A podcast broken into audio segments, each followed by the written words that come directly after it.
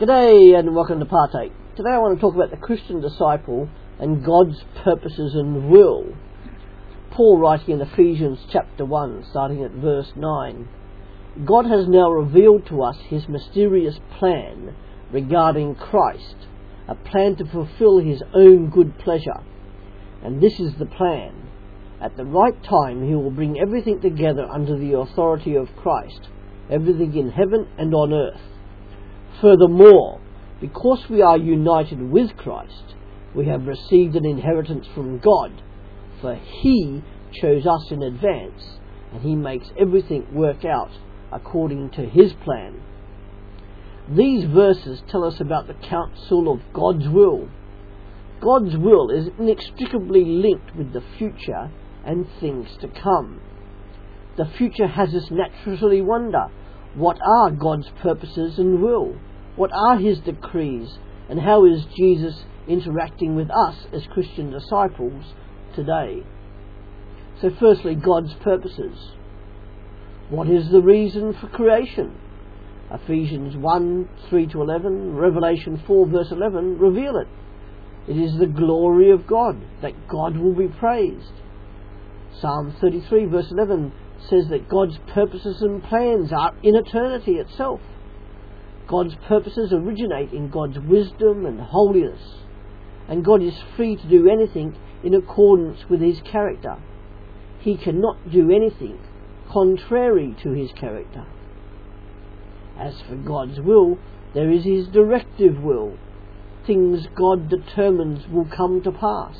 Isaiah 14 verse 24. Then there is his permissive will. Things God allows or permits to occur. And part of this is sin and rebellion, which is not directive will. God is big enough to grant and cope with the free will he has given humanity, which then leads us on to sin. God permits sin, but he is not the author of sin. God made humanity with a free will, allowing for the possibility of humans to sin. And although sin and corruption entered the world with great human loss and the resulting death on the cross, God thought freedom of will was worth giving to us. Otherwise, we would just be mere automatons or robots. And it is for the praise of His glory, Ephesians chapter 1 again. And sin naturally leads to salvation, or the doctrine of election. God chooses individuals to fulfill His purposes, Romans 9. God chooses those who are or will be saved. John 15, verse 16. These are the chosen ones or the elect. And people sometimes just stop there. However, it is not his will also that any should perish. 2 Peter 3, verse 9.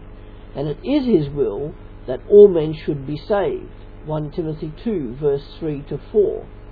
And as Christian disciples, we need to accept both of these statements as equally and absolutely true. When we use words about God with a time element, such as chose or elect, we need to use these in God's infinite time frame, His timelessness, and not in our bound human finite time framework. Then there's God's, doc- God's preservation or the doctrine of continuance God maintains the existence of all He has made. Some people think that God has created but not left the universe while He watches from a distance. This thinking is erroneous because it stipulates that God rules only by natural laws and simply observes its progress. However, the Bible tells us that God is actively involved in sustaining creation for without his involvement, the universe would cease to exist. And he does this in two ways. There is continuous creation, where God maintains the universe by continual creation, and there's also concurrence. God cooperates with all subordinate powers. Humanity retains the natural powers and exercises them, but without God's concurrence, no force or person can continue to exist or act. Colossians 1.17, Acts 17.28, Hebrews chapter 1 verse 2 to 3. And in the Bible, particular names of God reflect his purposes and will. Jehovah Jireh, the Lord will provide. Jehovah Sidkenu, the Lord our righteousness. That's a good one. Jeremiah 33 verse 16. See if you can pronounce that better than me. How about Jehovah Nissi? The Lord is our banner, our leader. Jehovah Rapha, Exodus 15, the Lord is our healer.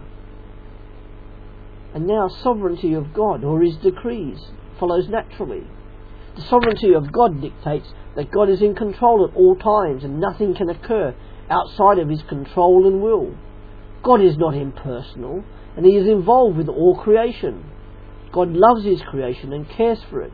He has created all humans with the power to make decisions for themselves. God won't deny our humanity when he deals with us. He speaks to our minds through the Bible and seeks us to respond to him with love and affection. And his, as for his decrees, there's a sovereign decree. When God says eternal life is available for all, you may choose or accept or reject it. Those who accept it, I will call my children. Our reaction as Christian disciples should be to trust and obey. Then there's a conditional decree when God says, I am willing to give you my opinion and help when you ask. Our reaction as Christian disciples should be to read the Bible, to pray and talk with God. Then there's a natural decree. When God has created a lemon tree, that lemon tree won't suddenly produce potatoes. Our reaction as Christian disciples should be to plan ahead knowing the way the natural laws work. And how does Jesus interact with Christian disciples? He does this in four ways in caring, in praying, in coming and helping. Firstly, Jesus cares. We all go through storms and troubles. If we didn't, we would not be human. When we find ourselves in these situations, we have these four assurances about Jesus because we are his children. By faith, he is praying for us. Jesus Christ is making intercession for Christian disciples. Romans 8:34. He knew the disciples' troubles. Mark 6 verse 48 just as He knows our troubles now. He feels our cares and knows what we are going through. Hebrews 4, verse 14 to 16. And by faith He will come to us. Ever felt like God is far away? Well, you aren't alone. God, King David, often felt God was far away and unconcerned with him. However, he also knew God would ultimately rescue him. Or for Paul, the great apostle, always also felt burdened excessively beyond our strength, so that we despaired even of life. 2 Corinthians 1 verse 8. Jesus always comes to us through difficult times, although he may not come in the time we think he should come, because he knows when we need him most. And by faith he will help us grow. Take the example when the disciples were in the storm and Jesus came to them walking on the water in Matthew chapter 14. The purpose of this incident was that Jesus would be leaving them soon, so they had to learn to trust in him when he wasn't physically present with them.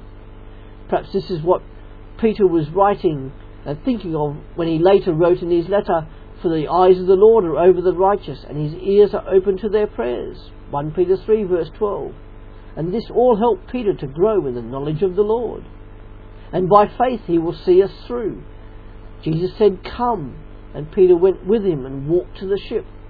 The other disciples must have been encouraged by this. Seeing Jesus' power, they worshipped him. Whatever troubles you are undergoing are temporary, and Jesus, for his praise and for his glory, will see you through it. For more to think about, please do ask yourself the following questions, writing them down if you can, and see how you respond or react to them. Then why not share your answers with your spouse or a close friend? So that you can pray over any issues together. Question 1. Read Colossians 1, verse 15 to 20. How can I deepen my relationship with Jesus, knowing these things about him? Question 2. Read Acts chapter 17, verse 24 to 28. How is God reaching the nations through me? And then question 3. How does knowing about God's purposes and will affect my life as a Christian disciple. As ever, if you have any comments to make on this, please do contact me at partake at hotmail.co.uk. Thank you and God bless.